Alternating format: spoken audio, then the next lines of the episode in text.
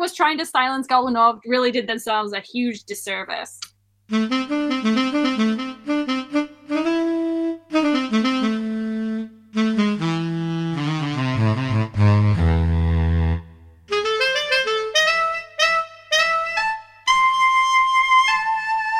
Hello, my name is Sophia Freuden, and I am today's host of Pinot and Policy, Arbiter's podcast on all the things policy-related, fueled by various and sundry libations. I am joined by TJ Jostrom and Maria Gershuni, who are welcome to introduce themselves and maybe share a little bit about their background and why they're joining me today. TJ, if you want to go first. Sure. Hi, I'm TJ. I'm a recent graduate at the Johns Hopkins University School of Advanced International Studies. I studied in the Russia-Eurasia program at SICE and have a military background studying Russia, Eurasia, Europe for 15 years. So that's my background. And thank you for having me, most importantly. Thank you for coming on. And thank you to Maria as well for coming on. I'm so excited to have you both here. I'm really excited about discussion. Maria, if you want to also introduce yourself. Sure. Hello, everyone. My name is Maria Gershuni. I am TJ's former classmate, also from Johns Hopkins School of Advanced International Studies in the Russia-Eurasia program. Currently, I'm working at a tech startup monitoring social media coming out of Russia and Eastern Europe. Awesome. So for our listeners who aren't aware, I am also of a Russian studies background. So you're going to just get a lot of Russia today. I would apologize for it, but I am not sorry. So just deal with it.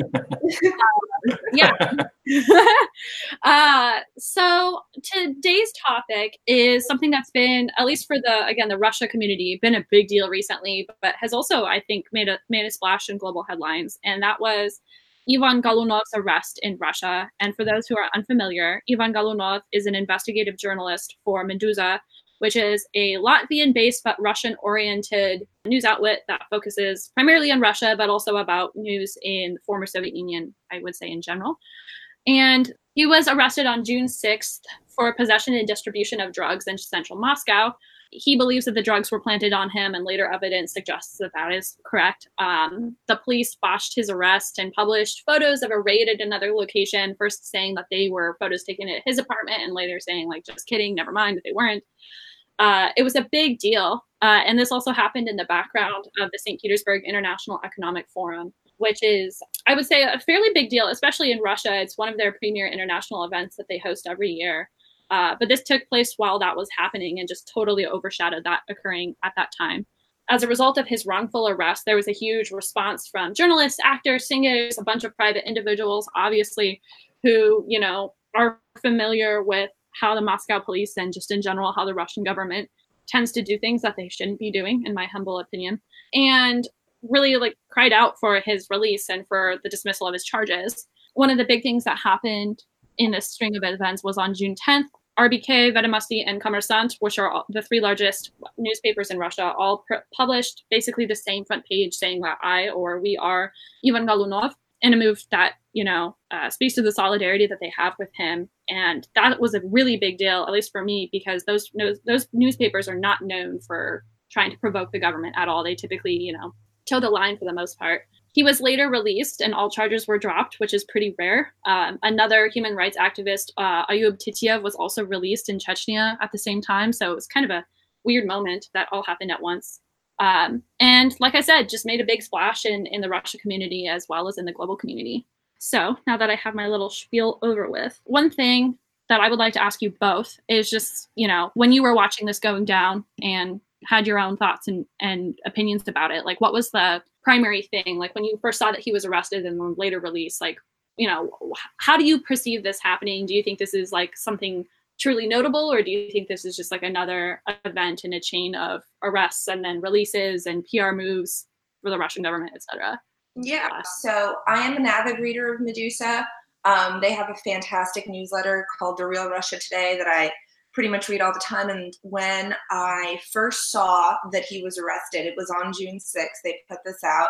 I was devastated. I haven't heard about him before this whole, you know, debacle. And I think that's part of the story, but I was devastated in thinking that he will not be released, that there was going to be maybe an arrest. He was generally in Russia, prosecutors don't pursue cases unless they're sure there's a conviction. So this is very rare that he was released. When I saw the protests, so there were protests back in 2011 in Bolotnaya Square, the big protest also drawing out large numbers. But I think when I saw that the protests were coinciding with the St. Petersburg Economic Forum, and that Ivan was actually a bigger name in Russia now, a bigger trending name in Russia than Vladimir Putin, I kind of started to understand that they were going to let this guy go home, maybe quietly put this under the radar. But when they dropped all the charges, that was something extraordinary, something I very much did not expect to happen. Yeah. I've seen a number of interesting things. It depends on what community you belong to, obviously, but he's well known, at least in certain circles, for his investigative reporting, both relating to the Russian government and, you know, separate from it, just like generally interesting stories typically about corruption or illegal activity, you know, within Russia involving various parties.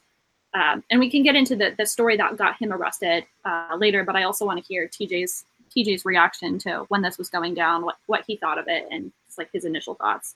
Well, I thought it was really interesting, right? So the news of a journalist being arrested in Russia didn't really cause too much of a ruffle, I guess, from the way I see it, because it, to me, and I think probably a lot of other folks, it would seem like it's business as usual in Russia. I think a lot of people have a negative image of press freedom over there as it is, and a lot of that's for good reason. But like Maria was saying, I think the release of it, and not just the release, but like how quickly he was released and the subsequent termination of, what was it, the police chief and then someone in the city council, right? A number of people were fired, and then even more people were recommended to be fired. I forget exactly who, but it was quite a laundry list. Right, and this happened so fast. I mean, this is only 10 days after the fact, and you know, since then, he was jailed, beaten, put on house arrest, charges dropped, people fired. Like this, all in the 10-day span. I mean, this has moved lightning quick. And I think that's the biggest surprise to me out of this whole thing is how quickly it moved, the results, and also how much attention it got, not just in the Western world, but especially within Russia, because Golunov was not. So he was well known amongst his peers, but I mean, he didn't report on national, he didn't write against the government. He wasn't necessarily a dissident, right? But he did write about things that affected everyday Russians, like whether it's, you know, carving, or whether it's stones in a park, or whether it's a funeral industry or a schoolhouse. These are everyday things that Golunov wrote about. And I think that's what makes it so remarkable, is that he was otherwise as unheralded as he was to the larger media consumers. Yeah. I also want to talk about the story that most people assume is the reason why he got arrested. I forget if it was shortly before he was arrested or shortly after he was arrested, but in the works of around that time, he was intending on publishing through Meduza a huge story that he had done, as TJ mentioned, on the funeral industry in Russia, which I won't go into too many details of it, but it's a fantastic report. There's an English version of it on Meduza that anyone can go read if they want to, and a Russian version if you want to do the hard mode. The industry itself, one estimate has it at worth $924.6 million in terms of just like the general worth of this industry. And it's like a huge expose on the relationship between organized crime, oligarchs, municipalities, regional governments, just like pretty much everyday people as well. Just a very strange story, but again, worth a lot of money, and harkens back to a lot of what happened in Russia in the 1990s, either with organized crime or with like the privatization of various enterprises and industries. Go check it out. This is not sponsored by Meduza, by the way, just in case anyone's curious, but just a good read. Another arrest that comes to mind, like when I first saw all of this going down, the first thing that popped into my head was Magnitsky, who was arrested back in, I want to say 2007 or 2008. Am I wrong? Yeah, I was arrested in 2008. Okay. So Magnitsky was arrested in 2008, and he was a Russian tax advisor. Some people call him an accountant, who in the briefest of stories saw some numbers going down in the work that he was doing and tried to whistleblow on them. later was arrested and basically beaten and starved to death, having been incarcerated. And this was a big deal just in Russia, but also internationally. And when I heard that Golunov had been arrested and wasn't given a lawyer and had been beaten and wasn't seen by a doctor right away and all of these other things, I was really concerned because I had heard all of these details before about Magnitsky. And then all of a sudden he's being released. Whereas again, Magnitsky was, arrested and killed while in custody. And that to me is a huge difference, and also begs the question of why Golunov, this person who isn't super well known, at least internationally, why is he so important? Was it the fact that these newspapers printed this front page in solidarity, which was a big move? Was it just like the huge public outcry? Was it something else going on? Was it some kind of political underhanded move? I think the reason that this is getting so much attention is because this is happening in Moscow. To someone who, and Moscow is pretty much the center of dissent and liberalism, Moscow and St. Petersburg. It's not like those journalists that died in the far-off Central African Republic. It's not a journalist going to Chechnya or Dagestan and getting murdered by thugs there. It's similar to Magnitsky and it's similar to Boris Nemtsov because this is happening in Moscow, and these are the cases that seem to get a lot of international traction. Why it happened? And this also points to why the release and the firings happened so quickly. I think that the current system, the patronage system in Russia, is rather fragmented.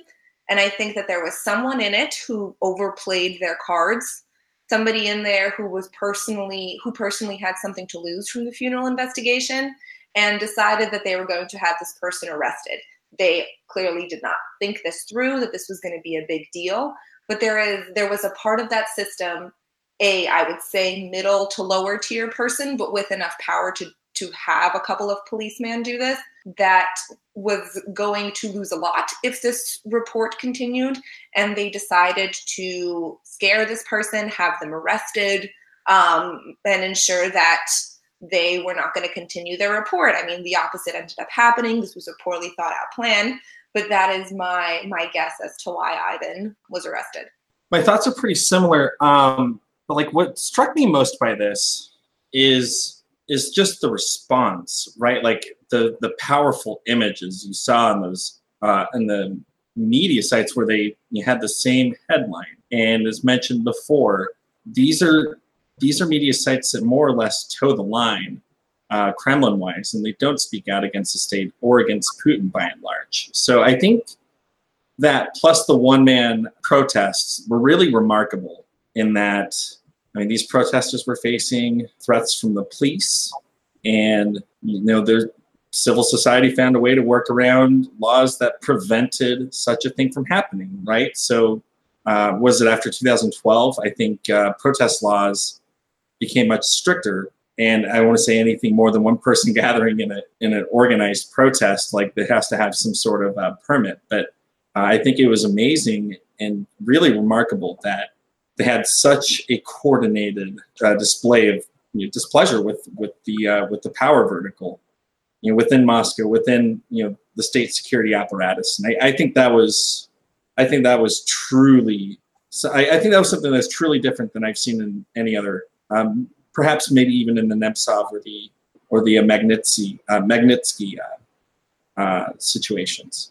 Yeah, I think one thing that makes it maybe more special in other ways is that with Magnitsky, in some ways, was obviously way more. I think he was way more of a provocation to the state directly than Golunov is or has been in the past. And then with maybe Alexei Navalny or with Nemtsov, who was shot and killed in 2014, I want to say, or maybe it was 2015, a number of years ago, who at the time was the most well-known sort of oppositional figure in Russia. These people are known for taking a very strong stance against the state, whereas Golunov wasn't. He was just a reporter. And it was also just seriously botched. They couldn't have done it. TJ and I were talking about this earlier today. They weren't even trying to look good, they just looked really bad. Whether, as Maria said, it was sort of that mid-level manager that was trying to get this guy arrested and the whole thing got messed up. But, it's not the first time that police in Russia have have done a poor job of trying to cover their facts, but I would say this is also a pretty remarkable circumstance. Yeah, if I can just comment about, once again, just what makes Golunov just so different than the other cases as well, is that he isn't investing, super high-level oligarch fraud or military involvement in foreign countries. The things that he is investigating are the things that hurt the everyday Russians, the sort of low to mid-level kind of crime. Even the people involved in his fantastic funeral investigation, they are decent sized players, but they're not the major players in Russia in the inner circle.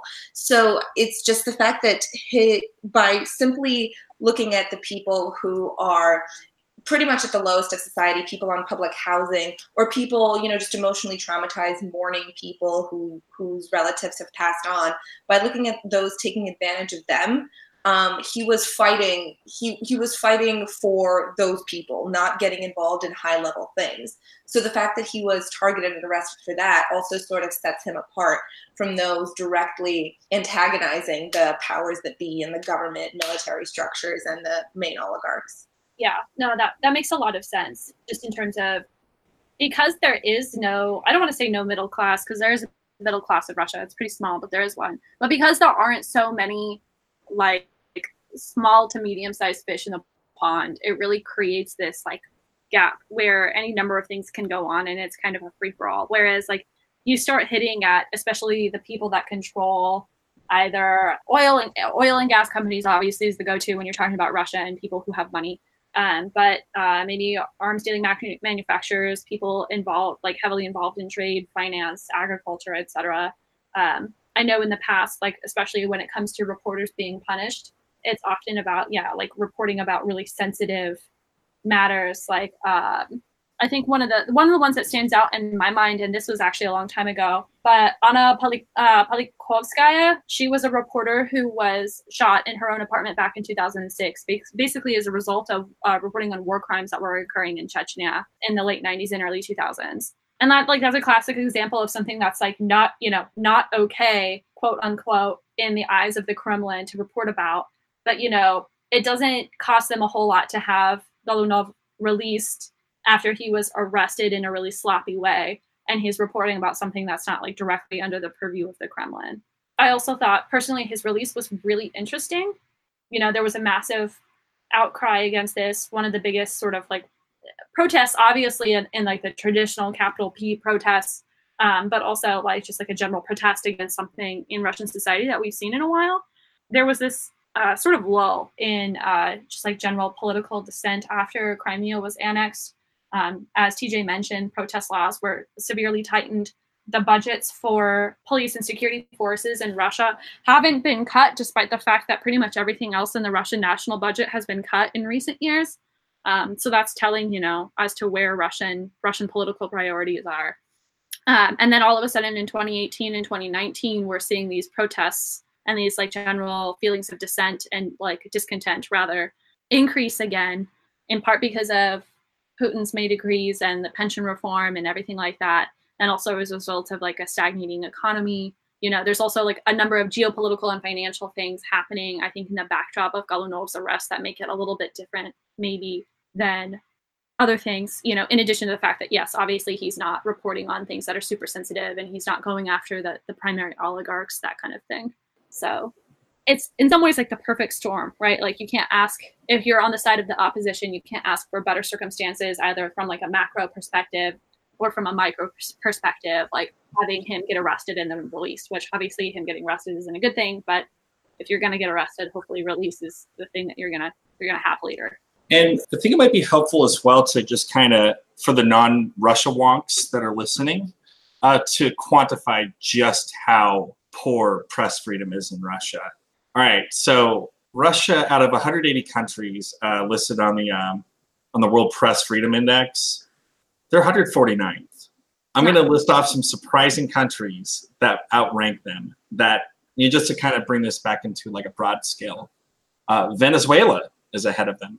The Philippines with Duterte is ahead of them. The United Arab Emirates is ahead of them. Myanmar, who was just in the news for jailing a couple of journalists, Also genocide, you know, low-key. Right. Like, they rank higher than Russia. Like, it's just to kind of quantify the extent of a full frontal assault against journalists in Russia, you know, especially the ones that are dissident or dissenting voices, the ones that aren't towing the Kremlin line. So yeah, so I mean, this is why the news of this breaking was unsurprising, but the result is. Yeah, no, and it's, in addition to Anna Politkovskaya, the person who I mentioned, who was murdered in 2006 for reporting, she is just one of like a long list of people that have been murdered, particularly since Putin was in power. But even in the 1990s, when Boris Yeltsin was president of Russia, like it was not uncommon for reporters to get killed, either by accident, you know, especially in the 1990s, things were weird in Russia, to put it mildly. So it's not uncommon for them to get, you know, caught up in things, but also just like, there's a lot of organized crime. There's a lot of people out there who don't want you, you know, talking about their stuff and will come after you and will come after your family and whatever else. It is kind of terrifying. And honestly, you know, hearing about an investigative reporter getting arrested in Russia, my first instinct is to not be surprised that it's happening, but to also just like marvel at the fact that like, despite everything that happens in Russia regarding oppression towards the press, that anyone would want to be an investigative reporter, which is like honestly a sad and kind of cynical thing to say, but you know, these people are really, regardless of what you're talking about or regardless of what you're writing about, these people are subjecting themselves to a lot of risk. And so it's just, it's eye-opening really. And also to add on to that point, like in my opinion, they're providing a vital civic function. You know, these journalists, these investigative journalists, like I think they're a very strong check and balance against, you know, the powers that be in a certain country. A free press is what holds, you know, these leaders accountable, whether it's, you know, to the rule of law, whether it's to the constituencies. You know, these journalists are like, they're performing a vital function in civil society. You know, I think these people should be encouraged and commended. But you're right, it's a dangerous job, and you know, you'd hate to equivalent being a journalist in Russia to joining a military, to where you run the risk of dying for, you know, a certain cause, but it's not entirely dissimilar in that respect, because you're making a conscious choice of, you know, the possible outcome that can result. Mm-hmm. Oh yeah. Yeah. That's harrowing. Yeah, it is. And as you mentioned, these people are they're performing a vital service for our country that really, really needs it, and for the world, so that, you know, we, as people who are sit comfortably in our homes here in the United States, can read about this and learn about this and know that this is going on. You know, it's not just for Russia. It's not just for Russians. It's also for everyone else in the world who has either a tie to the region or just wants to know what's going on there. Yeah, in a funny way, like Golunov's arrest and his story about the funeral business has now been translated and disseminated so far and wide, and the interest for this story is rather unprecedented, right? So his civic function, his civic duty in the end was actually aided by this arrest, which is just amazing, because now there are people in Volgograd, in the middle management of Volgograd, scamming mourners that people in San Francisco know about, in London know about. Yeah. That would have not happened at all if A, Golunov did not pursue this story, and if B, he didn't, you know, make somebody in middle management with just a little too much power very angry. Yeah, no kidding. This is sort of a personal anecdote, but so right after Golunov was arrested, I posted something about it on Facebook, and my grandma saw it, and I happened to see her like the next day because my sister was graduating from nursing school. And my grandma comes up to me and she's like, wow, that story about Ivan Golunov is really fascinating, huh? And I was like, yeah, grandma. My grandma, she's not, you know, my family's not Russian. We don't have any tie to the region. She previously probably had like no idea about Meduza or anything, any of this. And here she is like talking to me about Ivan Golunov. And I just thought that was really interesting, and kind of, it did sort of totally, what is the metaphor I'm looking for? They shot themselves in the foot with that one. Like, you know, they did themselves, whoever was trying to silence Golunov really did themselves a huge disservice. In spirit of the FIFA Women's World Cup going on right now, I would say it was an own goal. Yeah, it was an goal. Yikes. Oh. So the World Press Freedom Index, something that TJ mentioned up, is actually a good segue into the other sort of broad topic related to this that I was hoping to talk about. And we can continue to talk about Russia stuff if you guys would like. But the other thing I wanted to talk about for this episode was the state of the freedom of the press in general. In 2019, obviously, because that's the current year, but also, you know, in recent years, because it's sort of been a topic that's come in and out of headlines, is the state of journalism and how it's maybe not the best place for a free press right now in the world. No, it's not just like the state of journalism, right? It's also, like, I think that there's pretty strong ties into liberal democracy, right? And relating it to freedom of press. I think a lot of what's happening worldwide, I think, is a result of technologies changing and laws changing and technology related to law and vice versa changing. So, and Russia's a big part of that. They've had a lot of laws and technology things going on there. Right. The World Press Freedom, as TJ mentioned, is a metric for learning about just exactly how free or not a certain country is in terms of having a free and fair press. The Freedom House also has its own, it's not quite an index, but they have their own ranking system that you can check out that's a little bit more simple. So World Press Freedom and Freedom House, both good things to look at. The United States is ranked at 48th in the world. Yeah, yep. I want to say 2019, yeah. Yeah, despite having some of the best press protection laws in the world, you know, it's the freedom of the press isn't enshrined in every country's constitution, but it is enshrined in ours. We have kind of a bad situation for the press here. Well, I think those ratings must have been impacted by the shooting in Virginia. I mean, that must have just thrown the scales deeply, deeply not in our favor. Well, that was one thing. I think TJ mentioned that they had been down for a number of years, actually. Yeah. I looked at 2015's or 2016's totals, or 15, you know, like pre-Trump. And even then, I want to say we're at 49th, whereas when the World Press Freedom Index first was introduced in 2002, the U.S. was 17th. I'm certainly curious to see where other countries that have experienced some forms of like illiberal democracy or backslide or democratic backsliding have, you know, rank in this. You know, like your Hungary's, your Poland's, maybe even like Czech Republic to an extent, or Italy. Italy's actually gotten better, at least this year. They moved up a number of spaces. Interesting. Yeah, I'd be curious to see where the other ones rank, because I'm really curious about the tie between assault on the press. I mean, not necessarily a physical assault, right? Like, it can certainly play out that way, but, you know, just a hostile posture towards the press and illiberal democracies.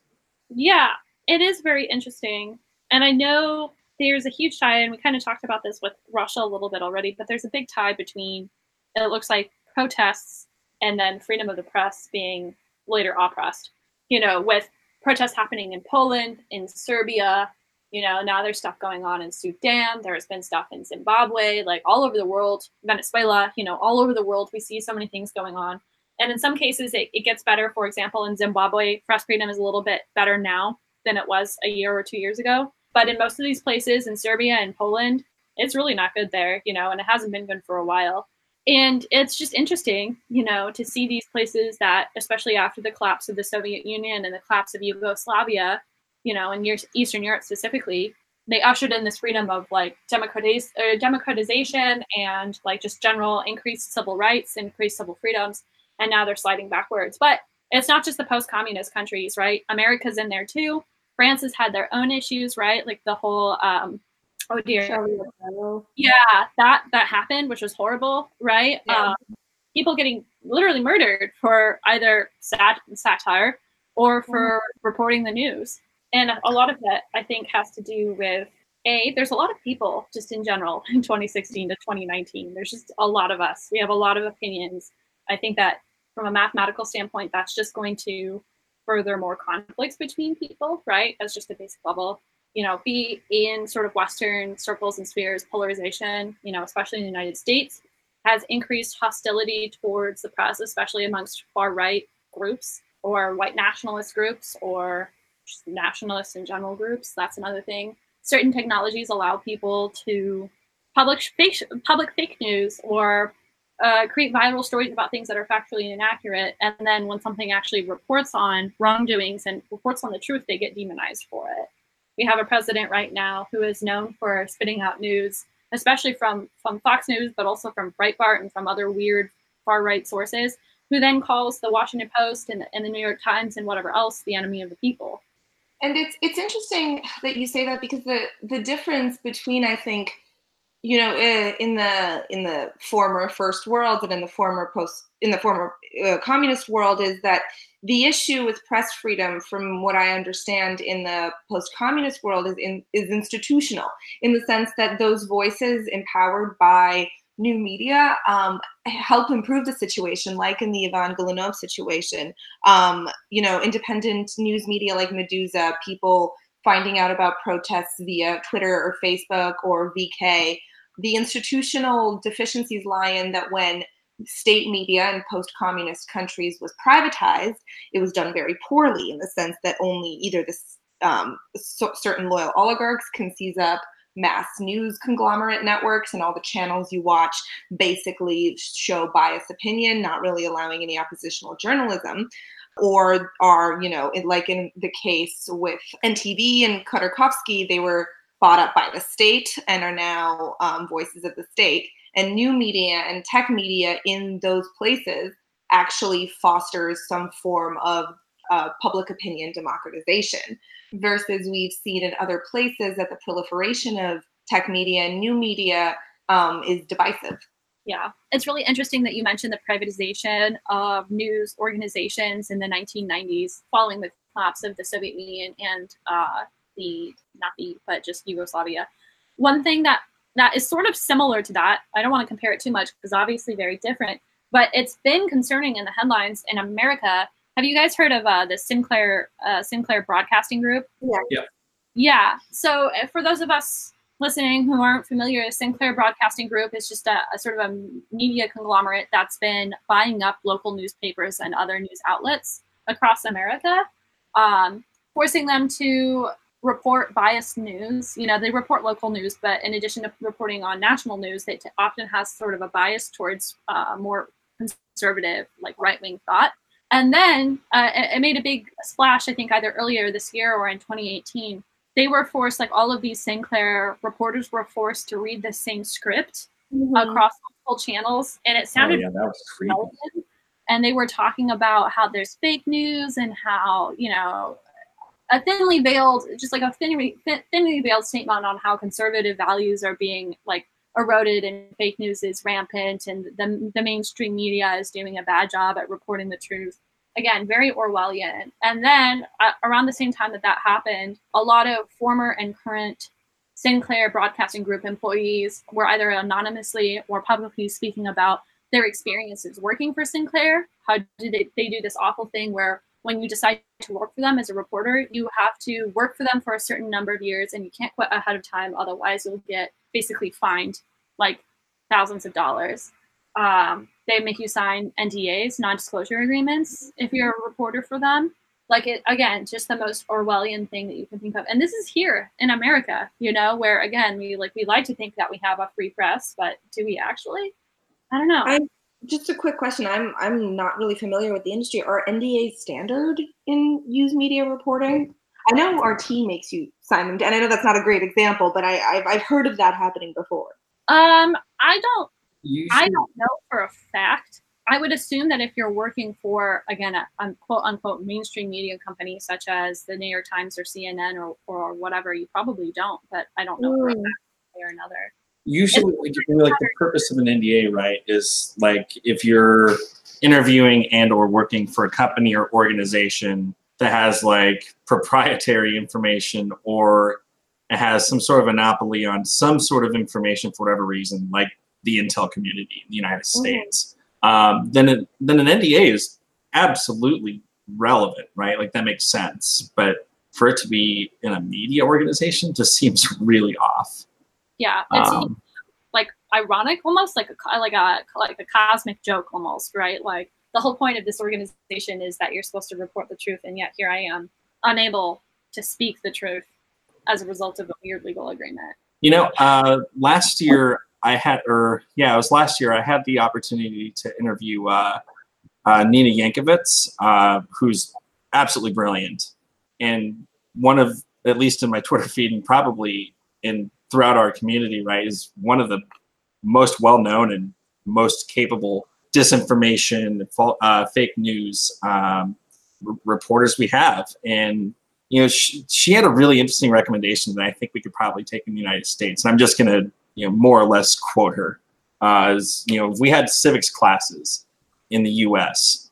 and we had almost like the Finlandization, which she put in one of her articles several months ago, like the Finlandization of media, right? So where, you know, these kids, you know, at a certain age, they learn about how the media works. They learn about how the government works. And there's a marked improvement, you know, like with respects to being able to interpret what's false, what's not, how the civil society consumes media and researches the media to ensure its veracity. And that would be great in the United States if they ever did it. But I mean, right now we're squabbling over things like Common Core in the education system, let alone like whether we actually have a legitimate education system under Betsy DeVos. I mean, there's foundational problems with the educational system in the United States, but there's also a foundational issue with regards to how we consume media as media consumers in the United States. So I mean, that also contributes to the problem and also creates space for these fractures to be opened up. Yeah.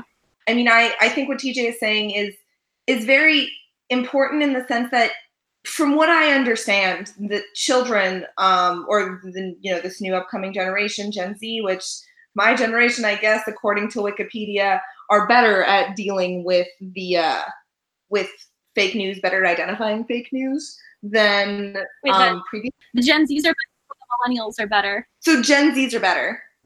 Am I rude? Okay, cool. I'm sorry. I think it's just because of just growing up with it and understanding the platform better. And also, I mean, there are just so many social media applications out there in, you know, just like even like TikTok and stuff that millennials are not on versus Gen Z people are on, that if you're just bombarded from so many angles since essentially birth, you're better at distinguishing what is legitimate and what is not.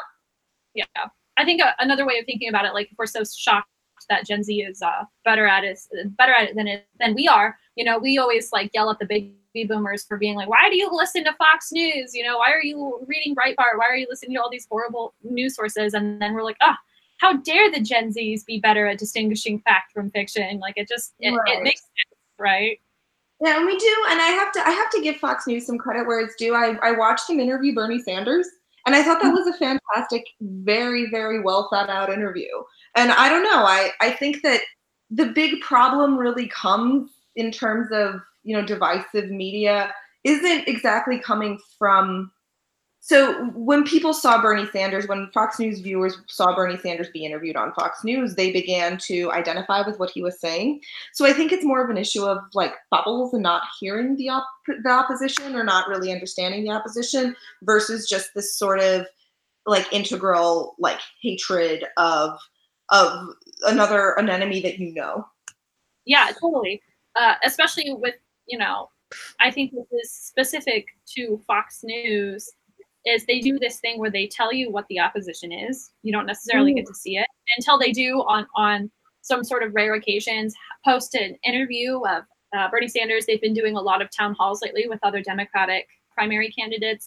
They did one with, I think, Julian Castro recently, and they also did another with Buttigieg, which I thought was, you know, good. They're trying to attract more viewers or a more diverse set of viewers because a lot of their advertisers have been just dropping them, you know, for posting a lot of sort of bigoted things or rather reporting on a lot of bigoted things. A lot of the Bill O'Reilly thing as well, which is, integral to news media is a big problem.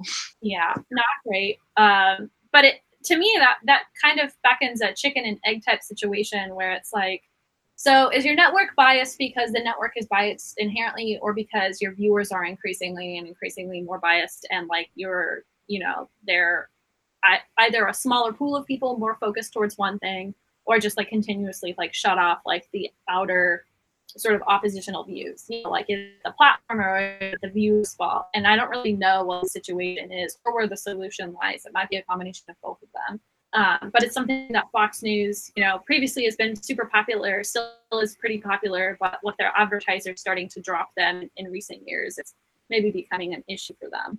So it is a corporation after all. I mean, you know, they do have to have advertising revenue, and if their viewers demand something, I mean, I look at Fox News viewers or MSNBC viewers the way I would look at Marvel viewers or the superhero movie viewers. They want to see more women on screen. They want to see more diversity on screen. So Marvel gives them that. MSNBC viewers want to hear Rachel Maddow talk about Russia 24/7. The network gives them that. Fox News viewers want to know why conservative voices are being blocked on Facebook. The network gives them that. Yeah.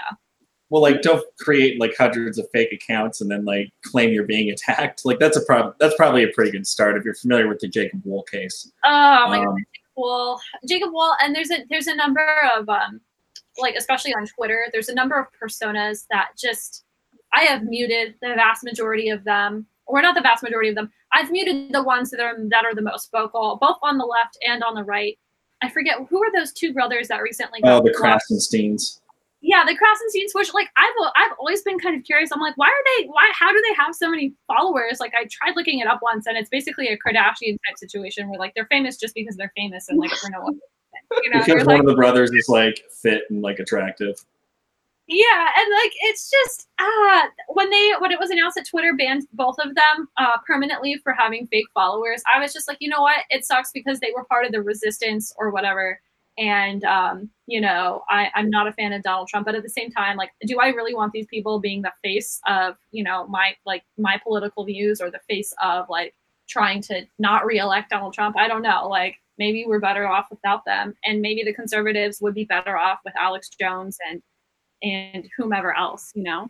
So yeah. Fake followers thing.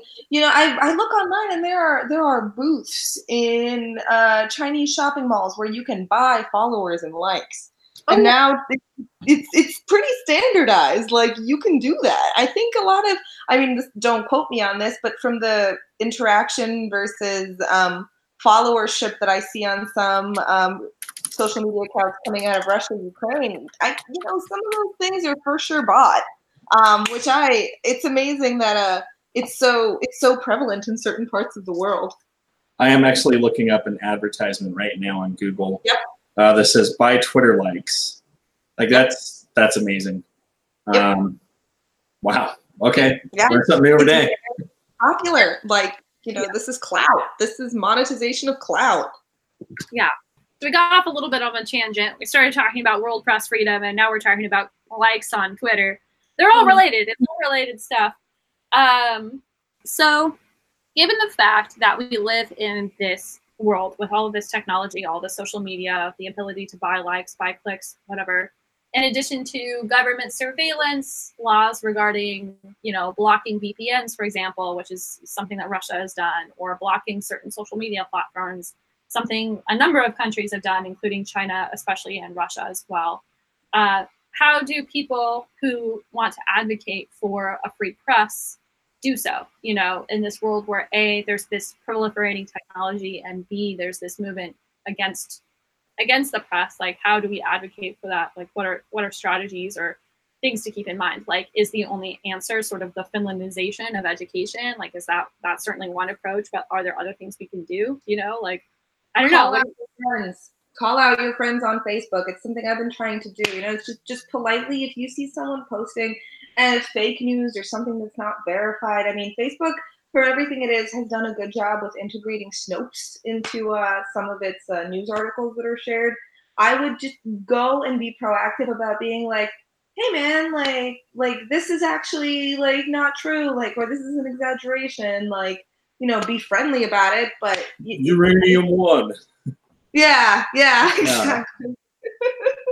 Well, like, kind of going in a bit of a divergent route from Maria. I mean, although I fully agree with you, Maria, it's important to note, right, like, that journalists, and not just journalists, but, you know, like, higher profile people that have, you know, a certain platform within a country you know, especially on, you know, things like Twitter, Facebook, the Contact, the, you know, other sites, right? Like, there's an opportunity there to have some sort of control over the narrative. And I feel like, you know, certainly in the United States, perhaps, you know, places like, you know, under Modi's India, or, you know, Duterte's Philippines, especially in North Korea, you know, among others. You know, that's not an exhaustive list. The state owns, like, they have a monopoly on quote unquote truth, whether it's real or not. And I think, you know, like Maria was saying, you know, like calling out fake information for what it is, fake information, fake news, is actually really important, because that way the, you know, civil society is having at least some slice of the narrative. And I feel like that is absolutely vital to a free or even partially free country. So that's the point I wanted to make. Yeah. Going back. Well, I was gonna just draw back the example of the single picket line in Moscow in support of Ivan Golunov. Like, that's, see, when we think of an idea of civil society, we think of people out there in NGOs or people out there protesting. But honestly, like, we have to think of ourselves as civil society. We are civil society. We are the foot soldiers. You know, like, this is, and you don't have to do it. You don't really, if you don't want to fly to Moscow to be a part of the Golunov protest, like, you don't have to. But, like, doing a little bit, if everybody recognizes that they are civil society, it's their responsibility. You don't even have to notice every fake thing that comes across your dashboard. That one thing, that's one less thing out there, you know, understanding that you're a part of the group that is tasked with making a positive change in the right direction. Yeah. I'm one.